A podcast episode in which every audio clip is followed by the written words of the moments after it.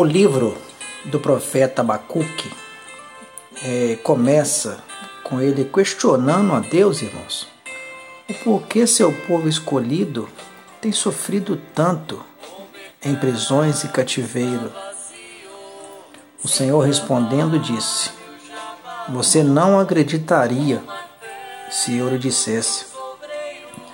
Habacuque diz em seguida: ok, meu Deus, tu és Deus, mas me conta mais um pouquinho sobre tudo isso que está acontecendo. Então, irmãos, Deus respondeu novamente e dá-lhe mais informações, dizendo então que a terra é para estar silenciosa diante dele. Bom, Habacuque era insistente e começou a questionar a Deus por que o povo sofria tanto. E Deus explicando para ele os detalhes do porquê que levantaria um povo, no caso os babilônios, para poder escravizar, o povo mais uma vez.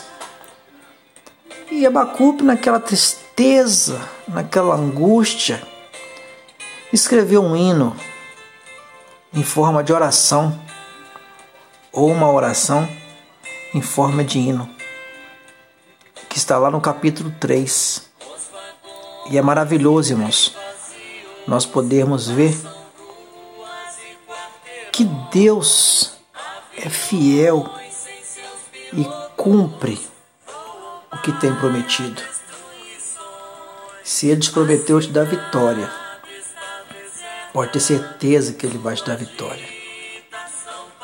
Se você acha que Deus está em silêncio, enganado está você. Deus não fica em silêncio. De alguma forma, Ele está falando com você.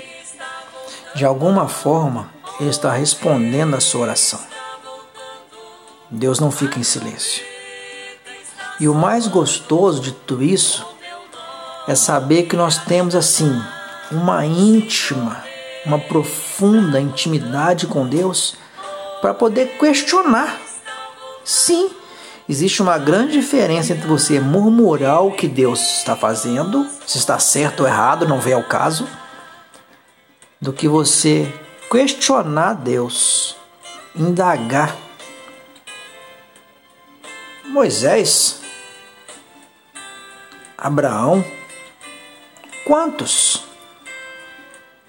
questionaram Deus? E Deus sempre tinha uma resposta ali, na lata, pronto para eles. Mantenha essa comunhão. Fique firme. Converse com Deus. Fale com Deus, porque Ele é fiel e Ele vai te responder na hora certa. Que Deus te abençoe. Em nome de Jesus.